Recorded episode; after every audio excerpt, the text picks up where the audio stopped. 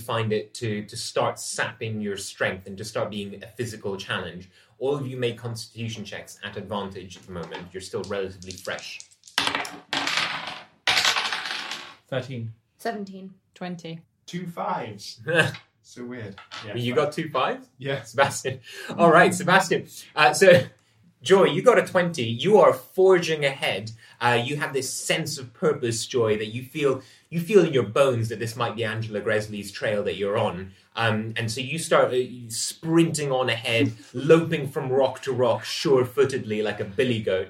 Um, Sebastian clearly wants to keep up with you, um, but he's carrying far more on his back, and he's also dragging this sled, and it's kind of clattering against the ground with all the gear that's on it. So, Sebastian, you actually take a level of exhaustion at this point. Uh, so, you're going to get disadvantage on all your ability checks until you're able to rest. That's the first level of exhaustion. I feel great. yes, we're doing it. Couldn't be better. after about a half hour of of this kind of scrambling up the uh, gentle incline, you come to a much steeper incline, and indeed this will be not a scramble but a climb.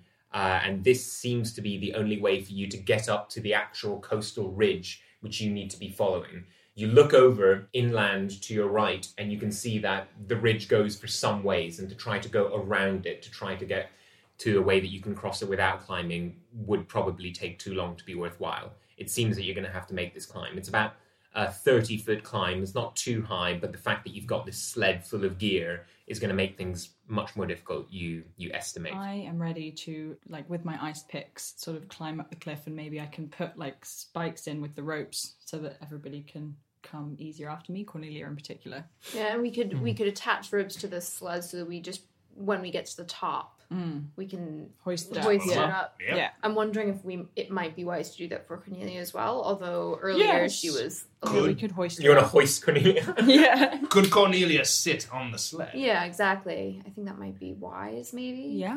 Unless Cornelia's been working out. Have you been working out? I have not. yeah. um, yeah, I would like to sit on the sled. Uh, is someone going to secure me to the sled? Or am I Just, to just. hold on tight. Okay.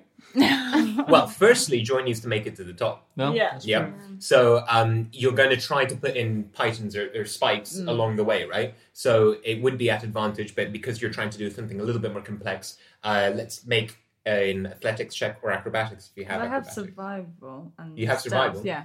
okay, that's fine. Do it at advantage um, for the first to get halfway up, 15 feet. Okay. Oh my god. Five. Ah. I had two twenties last time. I used up all my. okay, um, you got two 20s? Yeah. Okay, you make it halfway up.